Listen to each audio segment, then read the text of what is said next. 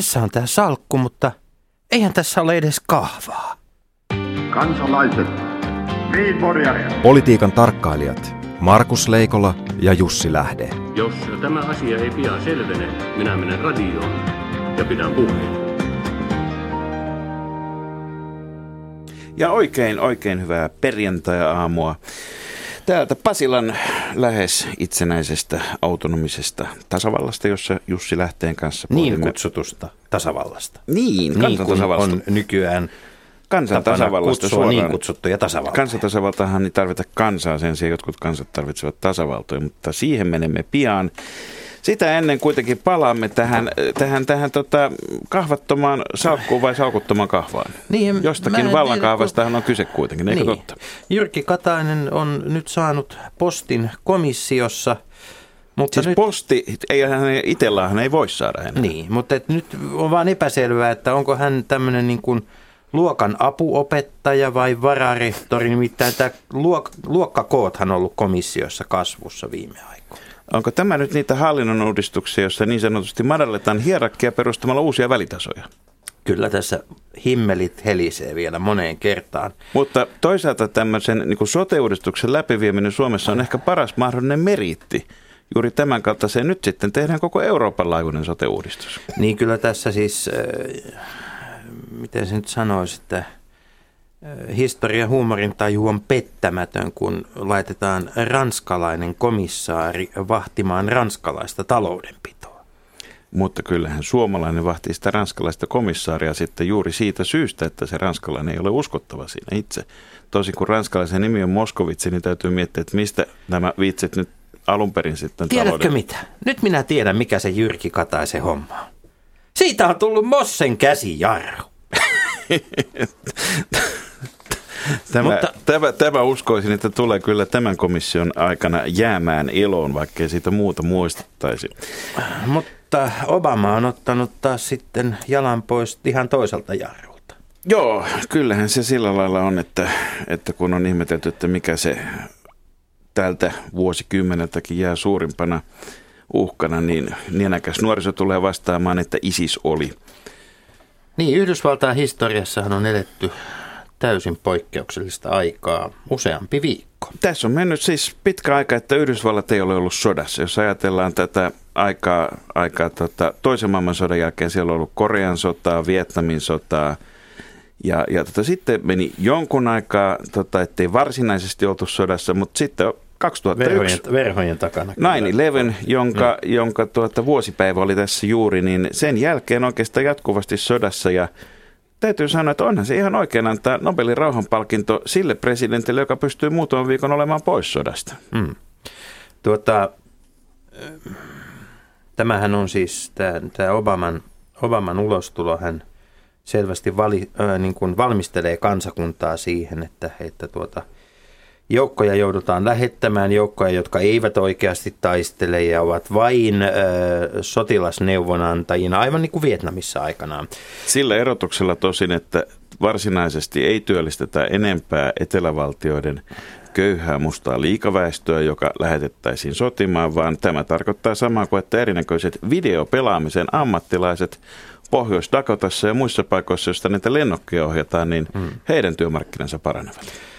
Niin, ja Venäjä hän ilmoitti olevansa täysin pöyristynyt tällaista ajatuksesta, että ilman YK-mandaattia mentäisi riehumaan toisen suvereenin valtion alueelle.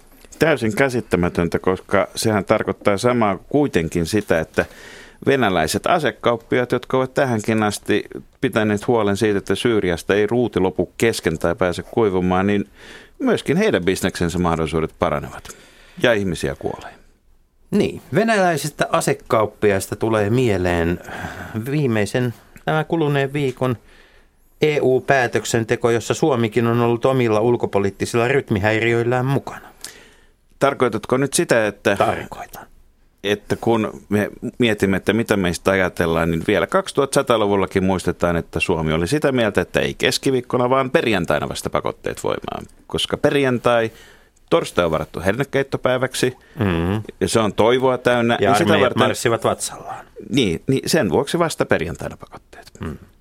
Ja pakotteethan on itse asiassa, niistä on juuri kuultu. Kyllä, täällä on tuota, näitä listoja muuten julkaistaan nykyään siis Välillä tulee niin kuin, KGB-listoja ja välillä tulee listoja, jossa on KGB-läisiä. Tämä on se niitä jälkimmäisiä. Joo, Schindlerin tai Tiitisen listat on ihan menneen talven lumia näihin verrattuna. Mutta nyt jos katsoo tätä listaa, että ketä, ketä kaikkia täällä on, niin siinä on ehkä yhtä huomionarvoista myös, ketä kaikkia siellä ei ole. Mm. Puhumme siis Euroopan unionin virallisessa lehdessä juuri – julkaistusta pakotteiden kohteeksi joutuneista venäläisistä.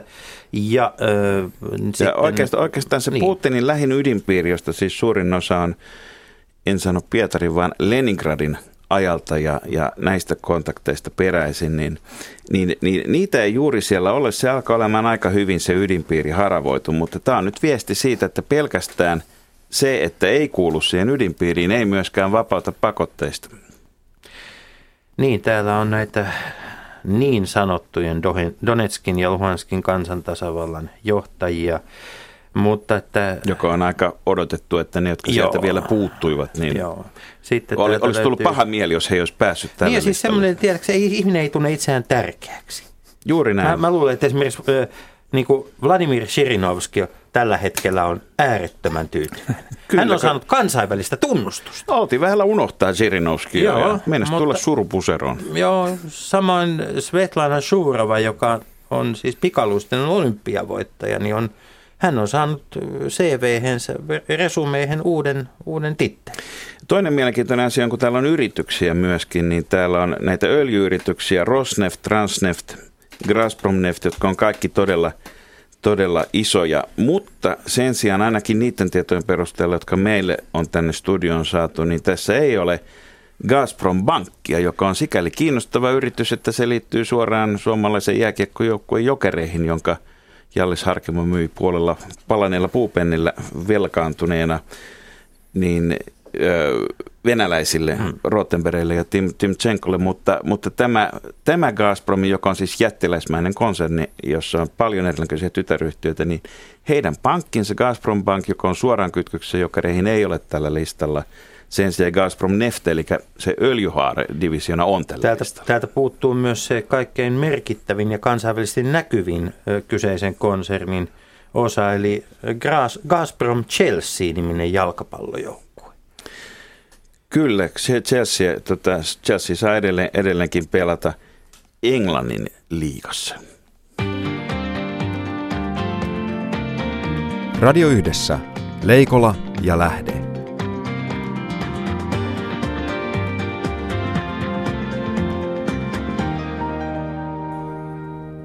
Ja koska meidän ohjelmamme ei enää tule Yle puheella, vaan täällä Yle Ykkösessä, niin me voimme tänään kuulla Dylania.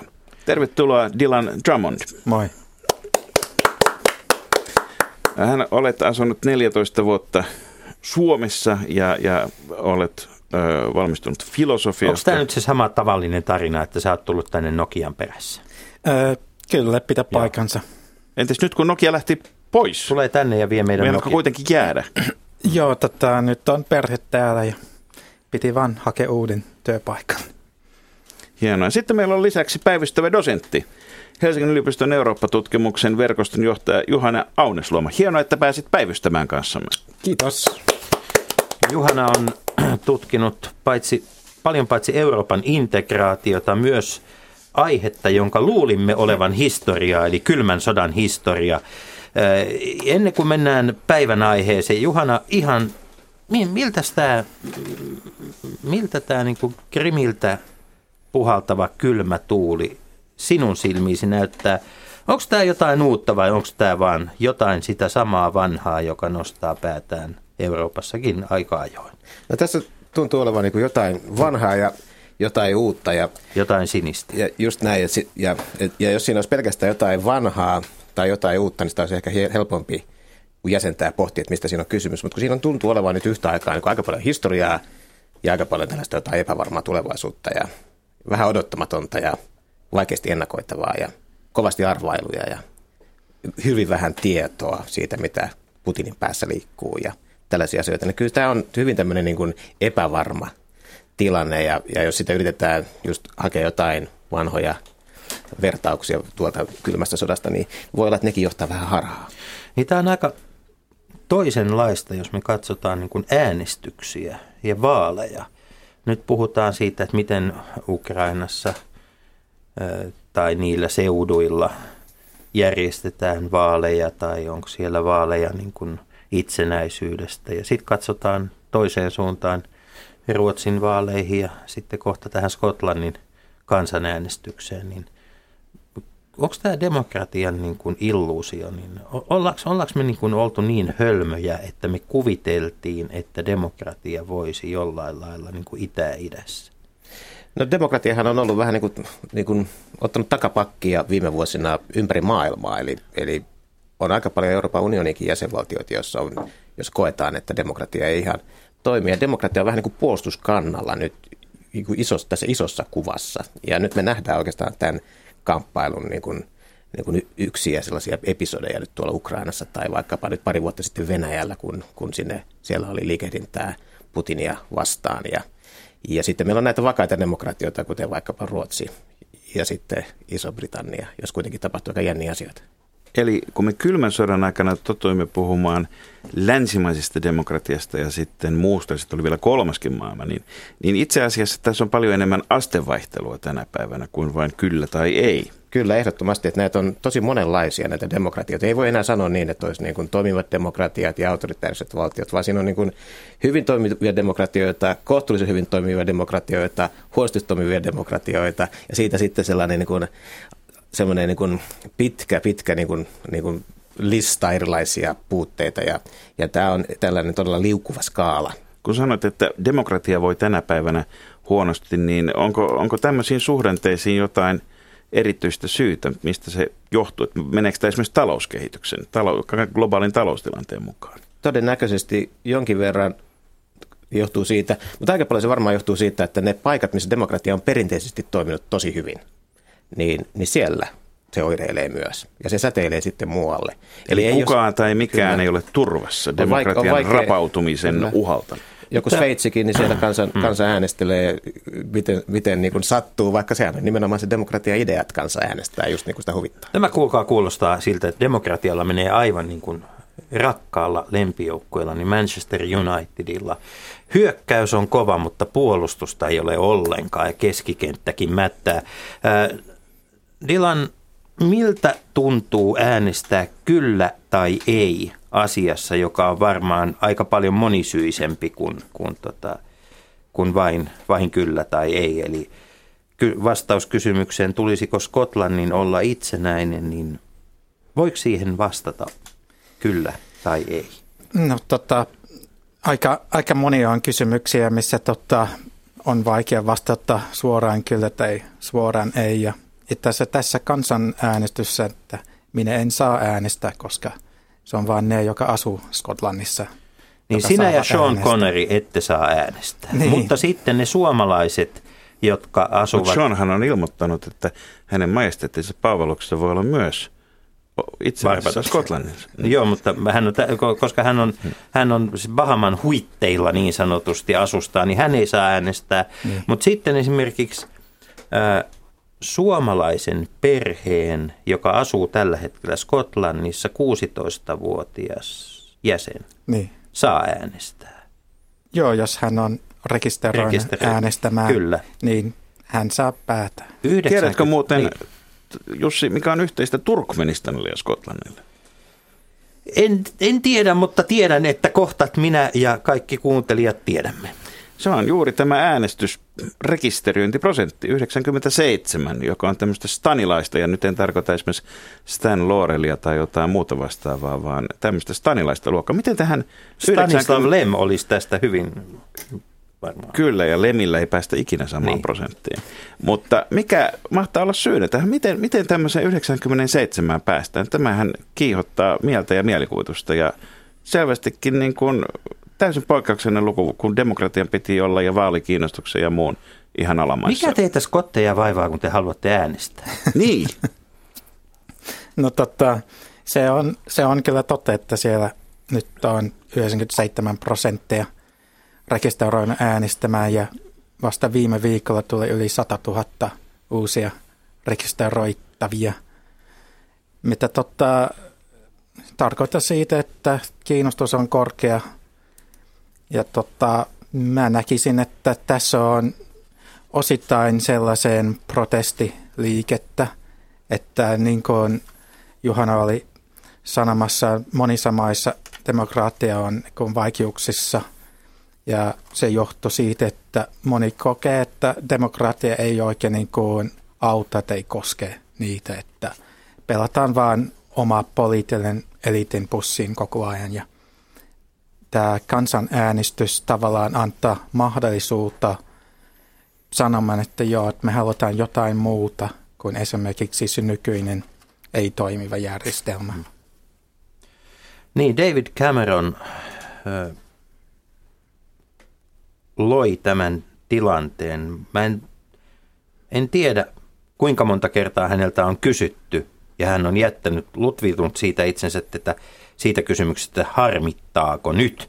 Mutta siis vuonna 2011 tai 2012 hän teki päätöksen, että skotit saavat nyt äänestää. Ja silloin tilanne näytti täysin turvalliselta. Eli oltiin tilanteessa, jossa kaksi kolmasosaa Skotlannista oli sitä mieltä, että eihän tämmöisessä itsenäisyyshömpötyksessä ole mitään järkeä.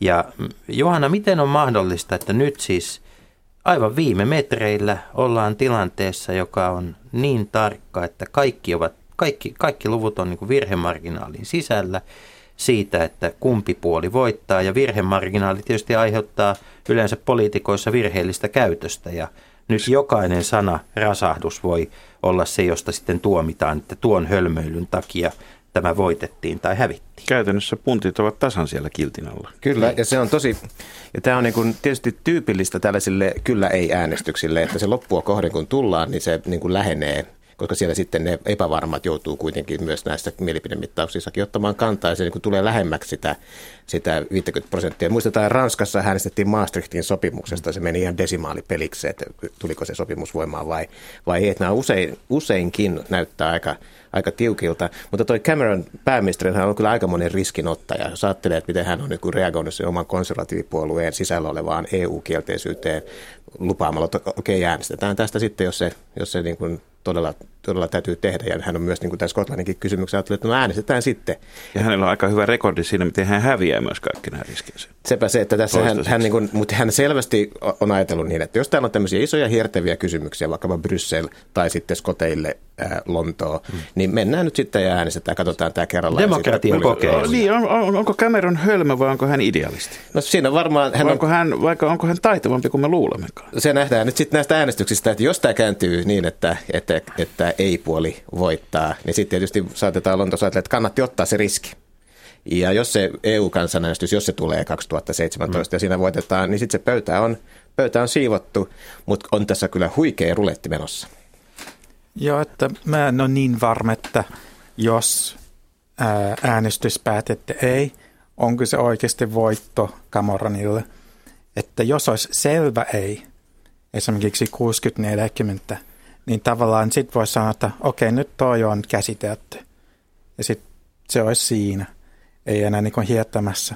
Mutta kun se näyttää siltä, että vaikka menisi ei, se on aika lähellä, niin tavallaan se vaan ruokii se kysymys. Plus se, eli se, se elää sen jälkeen, äänestyksen jälkeen vielä pitkään. Niin ja jos nyt todetaan, että lähes, ja siinä tapauksessa, jos melkein puolet skoteista on ollut itsenäisyyden puolella, niin eihän heidän mielipide muutu siitä yhtään mihinkään sen päätöksen mm. jälkeen, että se jää edelleen tietenkin niin kuin sillä tavalla niin. elämään tämä kysymys, vaikka se tässä tapauksessa tulisikin se Cameronille tällainen taktinen niin. voitto lyhyellä aikavälillä. Kyllä.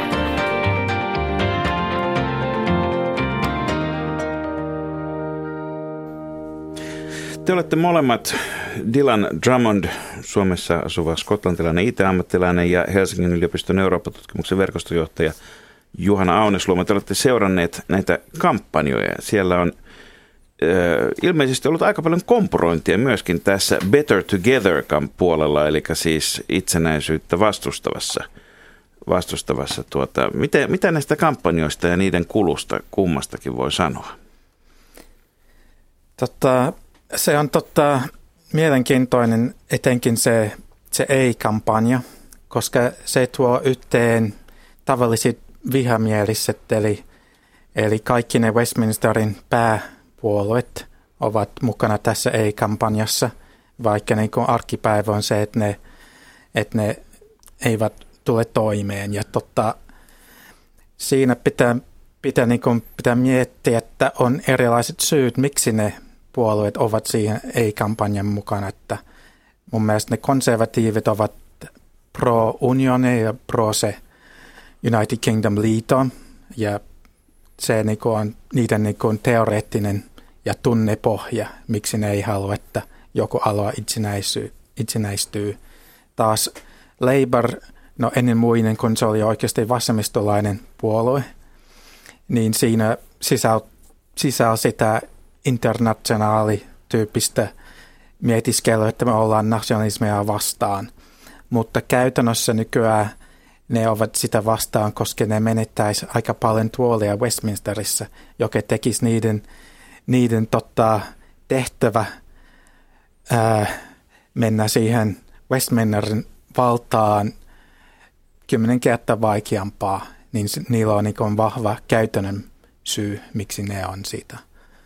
Ja tämä varmaan, varmaan monia skotteja häiritsee, että tässä on tämmöistä niin poliittista tarkoituksenmukaisuutta, että työväenpuolue vastustaa tätä sen takia, koska sen asema Lontoossa, syistä. Lontoossa, niin tämä, tässä on sellainen jännä piirre. Mä tuonne viime kevääseen saakkahan se näytti vielä kyllä aika selkeästi siltä, että tämä äänestys tulee käymään silleen, että itsenäisyyttä vastustava porukka voittaa se aika selvästi. Mm. Ja nyt sitten kun tämä ei-kampanja lähti liikkeelle, niin sehän on ruokkinut sitä sitä kyllä-kampanjaa niin oikeastaan aika suoraan. Et saman tien, kun se ei-kampanja oikeasti lähti liikkeelle, niin sitten alkoi nämä, nämä kyllä, kyllä kannattajat on, on niin sanotusti syötetty vastustajien jalkaan. Niin. Niin siis Cameronillahan tässä on yksi poliittinen järki, ja se olisi se, että tuota, työväenpuolueen asema niin kuin jäljelle jäävän Britannian ö, politiikassa romahtaisi, jos Skotlanti itsenäistyisi. Niin hän tekisi niin kuin poliittisen itsemurhaan, koska hän varmaan joutuisi eroamaan, niin. mutta sitten hän tuhoaisi työväenpuolueen mahdollisuudet päästä valtaan. Vetäisi, klassisesti vetäisi mukanaan niin monta kuin mahdollista. Kyllä, mutta kun puhutaan näistä kampanjoista, niin se suuri, ihan valtava erohan on siinä, että tällä Yes-puolella, eli itsenäisyyttä kannattavalla puolella, on yli 200 erilaista kampanjaa. Pieniä ruohonjuuritason kampanjoita, se on, se on täysin hallitsematon, se ei ole kenenkään, sitä ei johdeta ylhäältä alaspäin. Ja, ja tämä ei-puoli, uh, Better Together, näyttäytyy enemmän ja enemmän tämmöisenä eliitin ylhäältä alaspäin uh, toteavana. Älkääs lapset häitä. niin, jossa, jossa sitten, ja sitten tämä on, niin kuin, tämä on niin kuin hieno, hieno, koska tässä menee siis kaksi, kaksi käsitettä täysin sekaisin. Toisaalta on on Hollywood ja toisaalta on Hollywood. Koska siis tää on, täällä on, on... Josta ensimmäinen on siis Skotlannin parlamentti. Kyllä, ja jälkimmäinen on taas sitten, no siellä on, on siis äh, valtava määrä äh, skotti, edes, edes, jos, jos on joskus edes joku tähti nähty juomassa viskiä, niin häneltäkin on kysytty, että mitä mieltä olet. Ja tämähän on siis Skotlannin parasta brändäystä, mitä Skotlannille on koskaan tehty. Tämä, tämä vastaa siis 10 000 Mel Gibsonin paljasta takapuolta. Tämä, tämä, tämä tota, keskustelu, mitä käydään nyt ympäri maailmaa. Eikö just nyt vietetty sitä Bannockburnin taistelun 700-vuotisjuhlaa, joka on, joka on tässä Braveheart-elokuvassa myös esiintyy siinä, että se on tuo, silloin 1314. Että se on ajoitettu, tämä historiallinen symboliikkahan on läsnä tässä niin kuin huikealla tavalla. Kyllä. Että... Niin, jos katsoo tätä, niin kyllähän Skotlannin itsenäisyydelle ja, ja näiden niin välejä eteläiseen naapuriin on Macbethin ajoista vähintäänkin selvitetty. Ja jotenkin aina, aina siinä on ollut se pohjavire, että englantilaiset on ollut vahvempia ja isompia ja sotkeentunut Skotlannin asioihin. Hmm. Ja jos katsotaan niin kuin Game of Thronesin alkutunnuksen karttaa, niin jotenkin se muuri siinä on... Hadrianuksen muuri. Niin, se on siinä, jotenkin tämä sama jakolinja pitää. Mutta Tarkoitatko nyt, että vaikka Berliinin muurin murtumista tulee 25 vuotta, ja. mutta tämmöiset niin kuin pari tuhatta vuotiset muurit, niin tota, ei, ne, ei ne ole kaatuneet? Ei ne ole kaatunut. Musta tuntuu, että mitä enemmän nämä niin kuin kansainväliset isot jakolinjat laskee, niin nämä paikalliset jakolinjat taitaa nousta. Juhana, mistä tässä nyt on Euroopassa kyse? Meillä on aika monta tällaista Kyllä, näitä, Skotlanti on nyt, nyt se selkein tapaus ja johtuu paljon siitä, että siellä on tämä oma parlamentti ja se poliittinen rakenne on olemassa, joka mahdollistaa tällaisen Hei, mä muistan yhden alueen tuolta Pohjois-Euroopasta, joka sai 1905 oman parlamentin ja siellä oli 1917 joulukuun alussa kaikki rakenteet valmiina. Kyllä. Kyllä, eli tässä on niinku just näin, että, että ne alueet, joissa on tällainen itsehallinto olemassa ja jos on tällainen oma, oma hallitus tai joku vastaava, niin siellä, siellä kyllä vaikka vakavasti keskustellaan, niin kuin Kataloniassa esimerkiksi keskustellaan siitä ja pyritäänkin itsenä, itsenäisyyteen, siis valtiolliseen No itsenäisyyteen. vaikuttaako tämä sillä lailla, että jos skotit nyt sitten äänestää kyllä, niin katalanit sanoo, että si, me ollaan seuraavina. varmasti ruokkii, ruokkii tällaista kehitystä muualla. Ää, Se on sitten eri asia, että onko se mahdollista, koska nythän tässä on sellainen iso, iso ero on se, että, että Lontoo tai siis Britannian hallitus on niin suostunut tähän. Että käydään tämä keskustelu ja äänestetään. Toisin kuin. Madrid.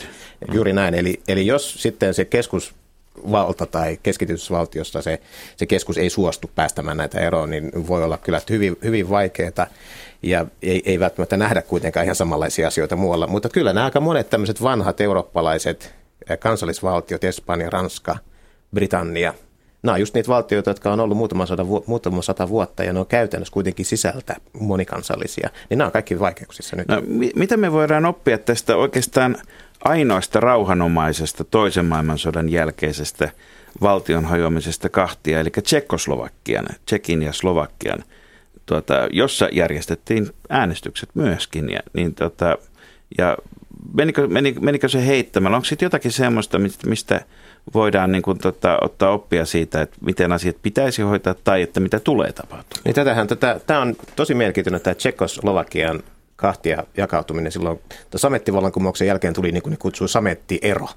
Eli tämä oli, oli niin kuin neuvoteltu ja jos, jossain aika pitkälle yhteisymmärryksessä tapahtui tämä eroaminen ja se ei ole aiheuttanut mihin, mitään isoa poliittista kiistaa näiden välillä, välille, vaan se, kun sitä molemmilla puolilla ilmeisesti haluttiin sekä tsekit että slovakit että on parempi, että hoidetaan tämä. Käytännössä tänä päivänä, kun molemmat on Schengenissä, niin Kyllä. siellä voi ajaa. Ainoa kummallisuus on se, että siellä peremmällä, eli Slovakiassa on käytössä euroja, Prahassa sen sijaan ja Tsekin puolella ei ole. Mutta sitten täytyy muistaa, että sekä Tsekki että Slovakia oli osa tätä Itävalta-Unkarin monikansallista imperiumia ja se Tsekoslovakian valtiokaan niin sit tässä perspektiivissä ei niin kauhean vanha, vanha ollut, vaan siellä oli perinteitä myös siitä alueellisesta itsehallinnosta. Ää, Dylan, tässä keskustelussa on käyty Skotte, Skoteissa myös paljon puhuttu siitä, että miten käy EU-jäsenyyden ja, ja miten käy NATO-jäsenyyden. Siellä on, mikä on suhde öljyyn, mikä on suhde, suhde Iso-Britannian ydinasepelote Tridenttiin, joka on käytännössä siellä niin kuin on the shore.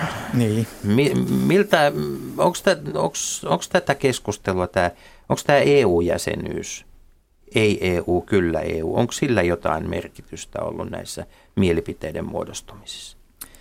Niin totta kai, ja se myös totta liittyy siihen muu Britannian EU-vastaisuudesta, koska Skotlannissa on perinteisesti ollut enemmän pro-EUn jäsenyyden puolesta. Ja totta, ää, ainakin... Eli, eli tavallaan, että jos haluamme jäädä, mutta siis EU-hun, niin eroamme, mutta siis Eikö, eikö Britanniasta. taas parempi, että, että Englanti eroaisi EUsta? Kaikki olisi. Sekin nähdään vielä ehkä. Niin. Ja totta, niin se on totta, ainakin Barroso on ollut vahvasti sitä mieltä, että jos Skotlanti jättää muu Britannia, niin se on samassa, samassa laivassa, että se jättää EUta ja sitten pitää hakea uudestaan, tai ei, uudestaan, pitää hakea ensimmäistä kertaa skotlantilaisena tämä EU-jäsenyyttä ja siinä voi tietysti tulla, tulla niin kuin vaikeuksia, koska esimerkiksi kaikki EU-maat pitää hyväksyä tätä mukaan uusi Skotlanti. Ja totta, jos Espanja sanoo kyllä, niin ne tavallaan ruoki taas tämä Katalonian itsenäisyys aatu, että en mä näkisi, että Westminster olisi niin sitä vastaan, koska nimenomaan ää, Westminster on luvattu, että ne järjestää Britannian toisen kansan äänestystä, joka on se, että jättääkö EUta. Ja se olisi määrä tapahtuu 2017. Ja kyllä, ja George Soros, joka ottaa nykyisin kantaa paljon Euroopan asioihin, kirjoittaa aktiivisesti, niin hän suositteli just tässä, taisi olla eilen, eilen suositteli Financial Timesissa, kirjoitti, että, että odottakaa skotit sinne vuoteen 2017. Ja sitten jos Iso-Britannia päättää erota EUsta, niin erokaa sitten siitä Isosta Britanniasta. Mutta älkää tehkö sitä nyt, koska jos te lähdette, niin sitten se lisää sitä todennäköisyyttä, että myös sitten Britannia vuonna 2017 äänestää, äänestää eron puolesta. Mutta onko tässä sama tilanne kuin siis toisessa, toisen maailmansodan aikana, että et, tota, itse asiassa ilman skotteja Iso-Britannia ei olisi välttämättä kestänyt sotaa? Että ollaanko me niin kuin tämmöisessä, tämmöisessä asetelmassa, että jos, jos sitten niin kuin mitä pienempiin palasiin Eurooppa menee, niin se vähemmän siellä on sitten semmoisia isoja punnuksia vaikeilla hetkillä päätöksenteossa. No tätä varmaan itse asiassa tätä niin kuin Britannian, sitä niin kuin Lontoon keskeisen Britannian niin kuin vaikutusvallan vähenemistä, niin, niin tavallaan ei toivota oikein, oikein Niin missään. Obama, ei täällä Obamakin, Suomessa eikä Obamakin Amerikassa eikä twiittasi, twiittasi tässä, ö, tässä tota loppukesästä, että hän ö, toivoo suurta ja yhtenäistä Iso-Britanniaa. Tämä on, Ja tämä mä on, luulen, että kaikki, jotka esimerkiksi EU-neuvotteluja käy, niin ovat tyytyväisiä, että siellä on vain 28 osapuolta eikä 29, joiden kesken pitää löytää. mutta olisihan se hienoa saada kuule skottikomissaari valvomaan EU-rahan käyttöä. Niin, tai minusta kyllä, kyllä tota, tai toinen vaihtoehto on valvomaan tietysti mallasviskien puhtautta. Mm. Tuota, kurkataan vielä hetkeksi historiaan. 1603 syntyi siis personaaliunioni, eli, eli Skotlanti oli vielä siihen aikaan oma itsenäinen valtionsa, mutta sillä oli sama valtion päämies. Mitä nyt Elisabeth oli vähän aikaisemmin tosi listinyt skottien kuningattaren. No siihen se tavallaan helpotti tätä tilannetta. Siis, Onhan se tietysti niin. yksinkertaisempaa. niin, kun, niin, tehdä päätöksiä, kun ensin päättää päivät. Oli personaaliunioni, mutta sitten varsinaisesti, niin siis kysehän, vaikka sapelle on kalisteltu ja mm. Pyövelin kirveskin pudonnut, niin varsinaisesti kuitenkin tässä on kyseessä siis valtioliitto ja valtiosopimus, joka astui voimaan ensimmäinen päivä, vapun päivänä 1707, vaikka ensimmäinen toukokuuta ei vielä ollut vappu silloin. Hmm. Ja, ja, ja tota, syyt oikeastaan, miksi skotit halusivat Britannian yhteyteen, oli taloudelliset, hyvin yksinkertaiset. Ne oli, joo, paitsi että ne oli taloudelliset, niin ne oli aika kaukana Skotlannista. Oli, oli tota, siellä oltiin tehty tämmöisiä sijoitusseikkailuja Panamaan, eli tavallaan, tavallaan tämä on niin kuin Banana Splitin vastakohta, tämä oli tämmöinen Banana Union. Hmm.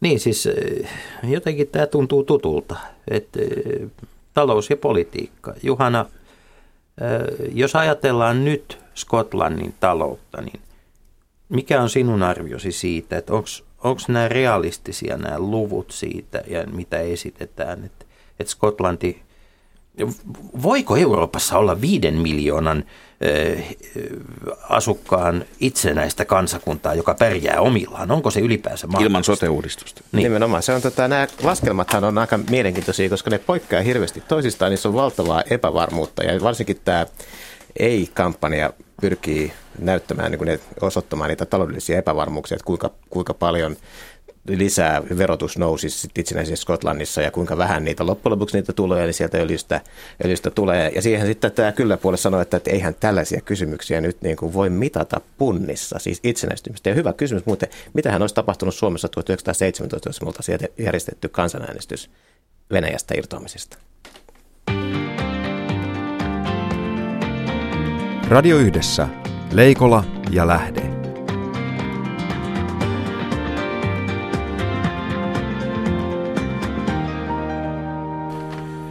Niin arvoisat ja rakkaat radion kuuntelijat, meillä on täällä Skotlannin itsenäistymisestä keskustelemassa juuri äsken äänessä ollut äh, Helsingin yliopiston Eurooppa-tutkimuksen verkoston johtaja Juhana Aunesluoma ja toisena keskustelijana on Dylan Drummond, joka on 14 vuotta asunut Suomessa, mutta on taustaltaan sydämeltään ja vereltään skot, aito skotti. Tilanne on tässä torstai 18. päivä äänestetään ja tilanne on kuulkaa aivan yhtä tiukka kuin maailman historian ensimmäisessä jalkapallomaaottelussa, joka pelattiin 1872 Englannin ja Skotlannin välillä ja päättyi 0-0. No tämä ei pääty 0-0, mutta Kumpi kuvitellaan... voittaa? Dylan, kumpi voittaa? Totta, no se oli tasapeli, mutta varma tarkoittaa se kansanäänestys nyt, että, että tota, minulla on semmoinen fiilis, että kyllä äänestys voittaa, koska niillä on simpelempi viesti ja tota, se on tota, ilmeisesti saanut ihmisiä kiinnostamaan ja yleensä kun ihmiset kiinnostautuu aiheeseen, ne päätä sen puolesta. Että moni, moni jättää äänestämättä, te ei, te äänestä ei, koska niillä on liikaa niin kuin epävarmuutta tai epätietoisen fiilistä. Et noiden seikojen perusteella mä melkein uskallan veikata kyllä, mutta voin olla väärässä. Johanna, kun tilanne on näin tasainen, niin eikö yleensä on niin, että se, se trendi jatkuu, että, että ihan sinne loppuun asti, että, että se kampanja, joka on ikään kuin nousussa, nousee loppuun asti ja laskussa oleva kampanja sitten taas puolestaan laskee. Siis nyt on just niin, että nyt on muutaman kuukauden ajan tämä tämä kyllä-kampanja on ollut tämmöisessä noususuhdanteessa ja nyt voisi niin kysyä, että, että mikä estäisi nyt tämän viimeisen viikon aikana sen liikkeen jatkumisen, tai toisaalta riittääkö se nousu nyt ihan niin kuin loppuun asti. Mutta mä tätä on ajatellut silleen, että vielä tuossa ehkä vuosi sitten ajattelin, että, että kyllä se, ei, ei ne sieltä itsenäisty sen takia, koska tästä on helppo pelotella. Mä ajattelin, että tämä on niin, niin helppo käydä tätä ei-kampanjaa, koska pystytään nostamaan niitä epävarmuuksia esille. Ja tämä oletus on osoittautunut vääräksi, koska tämä pelottelukampanja, ja nyt on täällä paljon tunteita pelissä, tämä on ollut hyvin tunteikasta tämä keskustelu, kun sitä täältä Itsenäisyys seurannut. usein on. Kyllä, niin se näkee selvästi, että se pelottelu ei toimi ihan samalla tavalla kuin vaikka jos, jos äänestetään ydinvoimasta tai jostain, jostain muusta, muusta asiasta. Nyt on niin, niin isosta kysymyksestä kuitenkin identiteettiin liittyvästä asiasta kysymys. Ja, ja toinen asia on se, että me viimeiset 20 vuotta, ja Risat 25 vuotta Skotlannissa katsoo sitä, niin siellä on koko aika menty vähän pidemmälle siinä omassa itse itsehallinnossa ja autonomiassa ja, ja oman niin identiteetin, poliittisen identiteetin muodostumisessa kuin mitä on odotettu. Et skotit on koko aika yllättäneet. Ja näin he on tehneet nyt reilut 20 vuotta.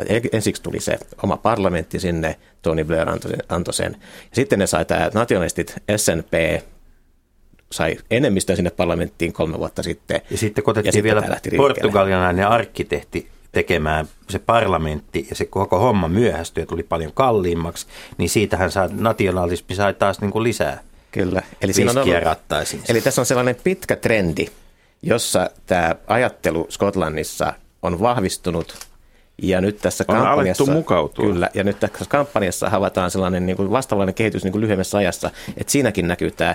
Ja sen takia, että nyt kun mä oon historioitsija ja mulla ei mitään vastuuta ennustuksista, koska ei he historioitsijat osaa ennustaa, niin mä sanon kanssa, että kyllä puoli voittaa. Nyt me mennään kuka itsenäiseen Skotlantiin hetkeksi. Säkkipillit esiin. En, nimittäin se, jo, lähdemme siitä oletuksesta, että Millainen maa se olisi? Euroopassa on yksi leijonavaakunainen maa lisää. Punainen leijona keltaisella pohjalla.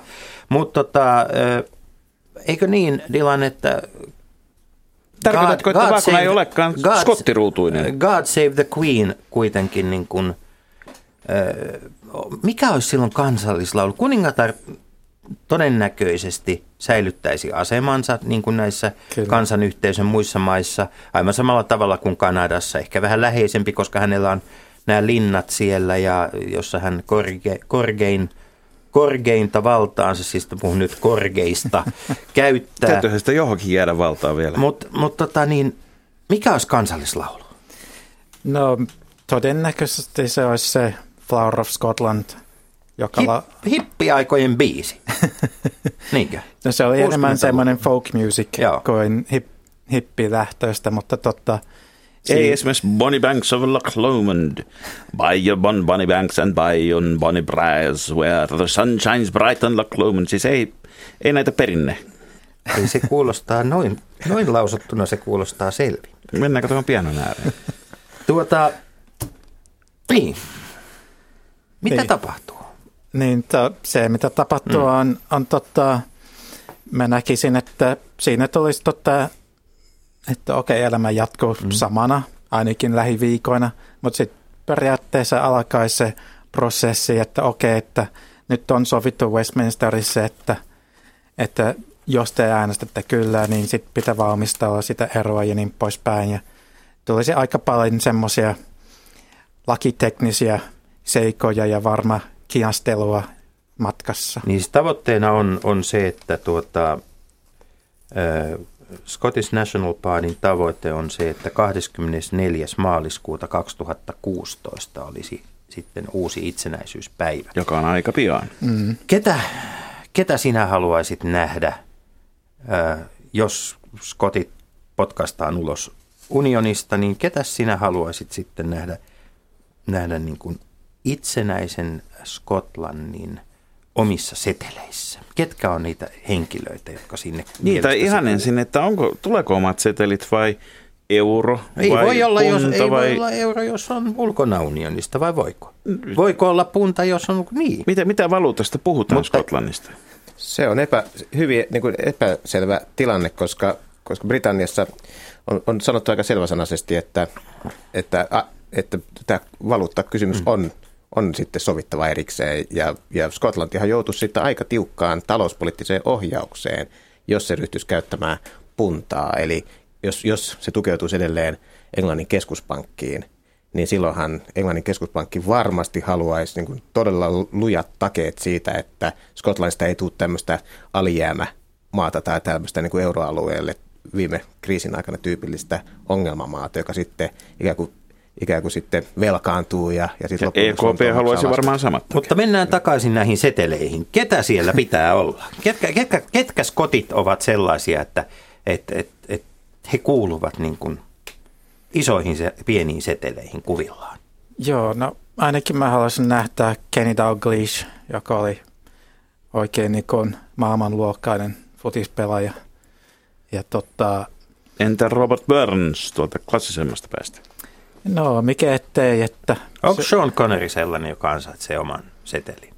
ää, ei mun mielestä, mutta okay. tota, No mennään, mennään sitten tuonne niin kirjallisuuspuolelle. Siis Sir Walter Scott, Arthur Conan Doyle, Robert Louis Stevenson tai no itse mä pränttäisin sinne Ian Rankinin, Rankinin kuvan heti, mutta eikö niin? Pitää olla kulttuuria.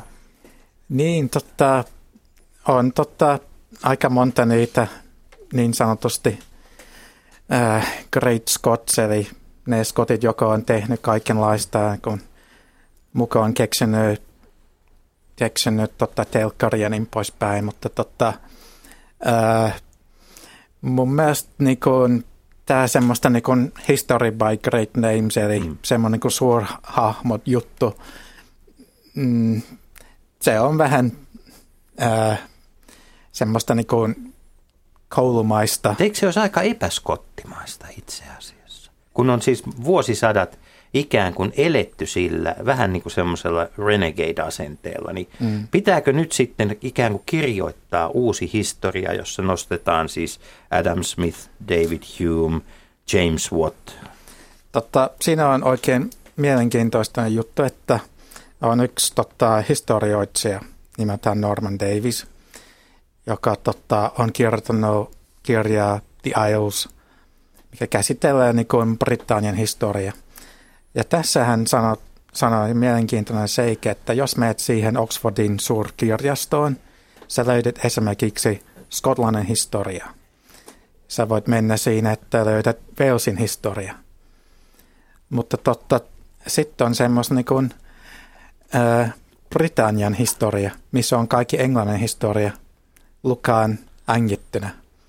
Eli totta, siinä niin näkee siitä, että miten se keskus ja periferia ää, homma elää älymistön ja myös kansan päässä.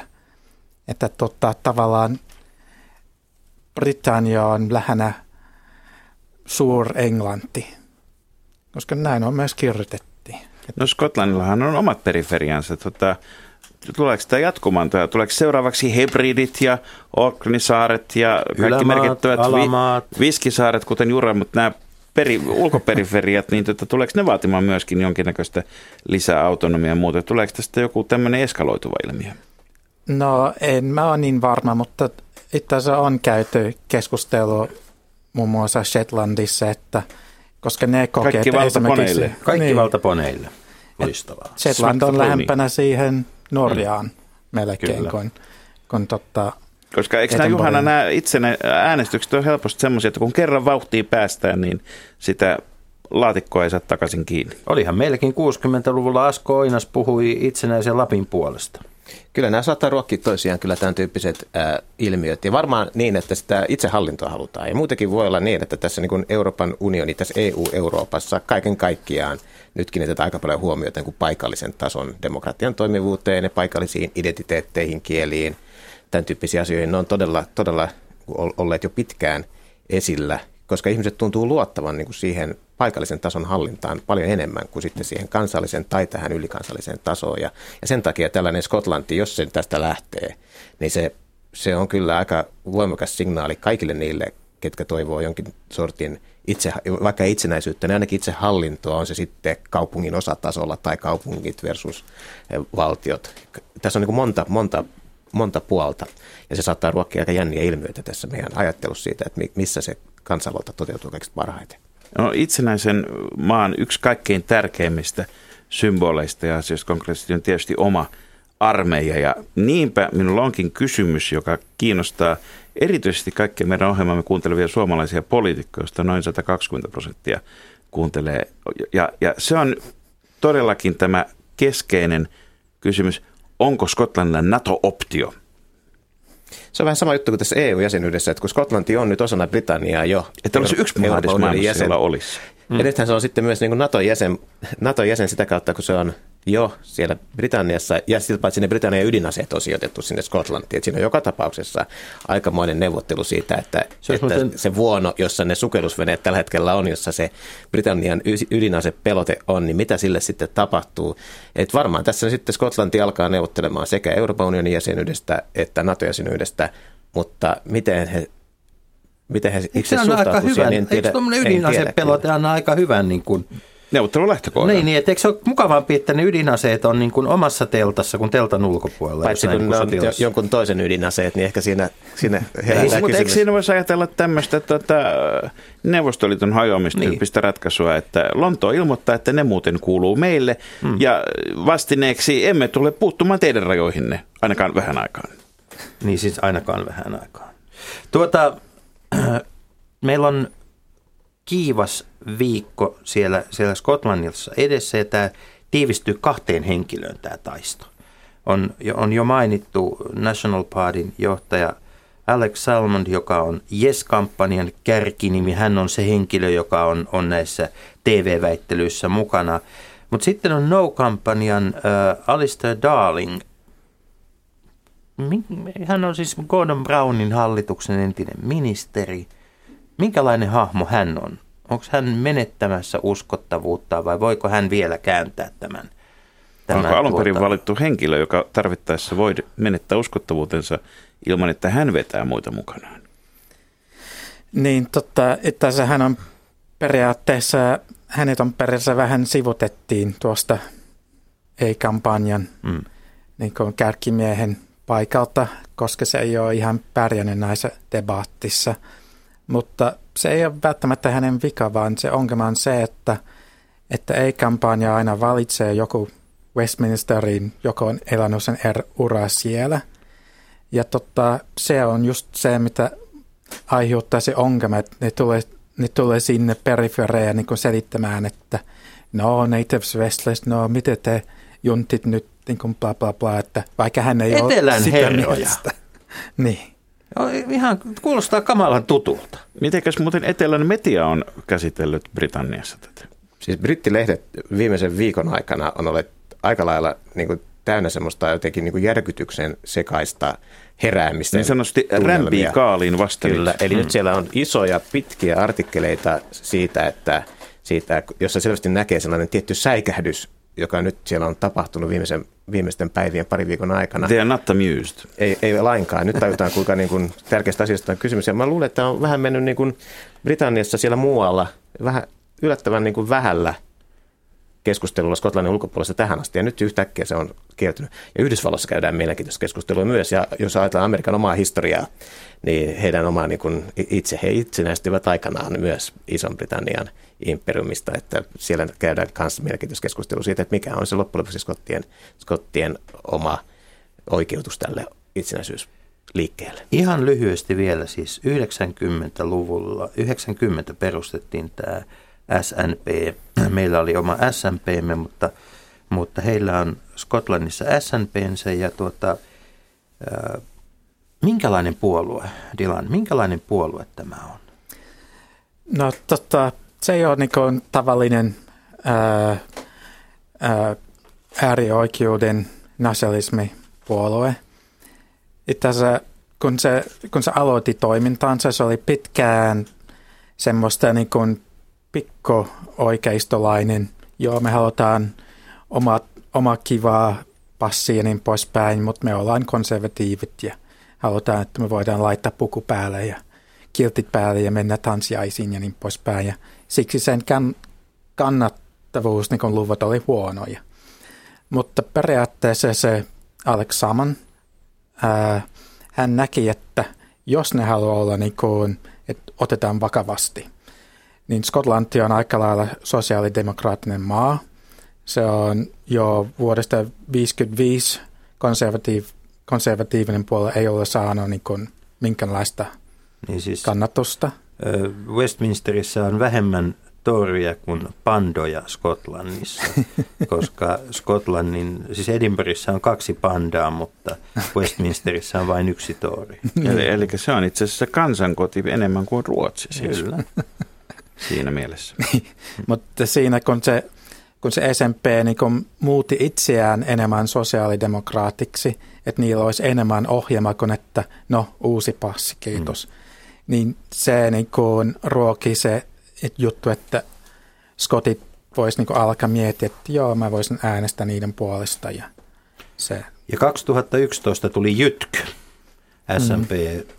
Teki siellä Jytkyn. Ja mä täytyy sanoa, että paljon olen saanut katsella eri maiden parlamentteja, mutta silloin teki kova vaikutuksen, kun seuraavana keväänä kävin siellä parlamentissa ja kaikki parlamentin avustajat esiintyivät lyhyissä hihoissa siksi, että heidän tatuointinsa näkyy. Et siellä tämä niin kuin puolueen vaihtaminen on tehty aavistuksen kivuliaaksi, koska näillä avustajilla oli siis käsivarsi eikä mitään hennatatskaa. No, mutta kyllähän tuo takin kääntämisellä onnistuu tuokin. Joo, mutta sitten pitää olla niin pitkät hihat, että nämä peittyy nämä vanhat, vanhat jäljet. Hyvät ystävät, Johanna Aunesluoma, Dylan Drummond, tämä on ollut äärettömän kiinnostava keskustelu ja tulemme seuraamaan viskilasit kovana, kuinka tässä käy. Markus, minulla on idea. Toivottavasti se idea liittyy jotenkin Skotlantiin, koska minusta tuntuu, että me olemme kyllä käyneet kaikki mahdolliset skottikliseet läpi tässä tunnin Kiltisti. aikana. Kiltisti, säkkipillit, mm. viskit. Mm. Tuota, tämä on ihan Suomea koskeva idea. Kerro ihmeessä. Kun meillä on pitkään pohdittu, että miten me saataisiin Suomessa niin kuin äänestysaktiivisuus ylös. Miten me saataisiin suomalaiset äänestää. Mm-hmm. Järjestetään kuule kansanäänestys Suomen itsenäisyydestä. Loistava ajatus. Tätä ei olekaan nimittäin koskaan järjestetty. Ei ole, ja mä en ole ollenkaan varma, että kuinka aktiivisia suomalaiset olisi, kuinka yhtenäisiä suomalaiset olisi. Musta tuntuu, että kauhean moni suomalainen olisi valmis äänestämään kyllä, mutta ei noiden kanssa. Niin, ja sitten jos ei muuten saada vielä siihenkään tarpeeksi aktiivisuutta, niin yhdistetään siihen samaan neuvoantava kansanäänestys siitä, pitäisikö alkoholiliikkeet avata. Moni, moni voisi olla siitä kiinnostunut viimeistään, jos ei mistään muusta.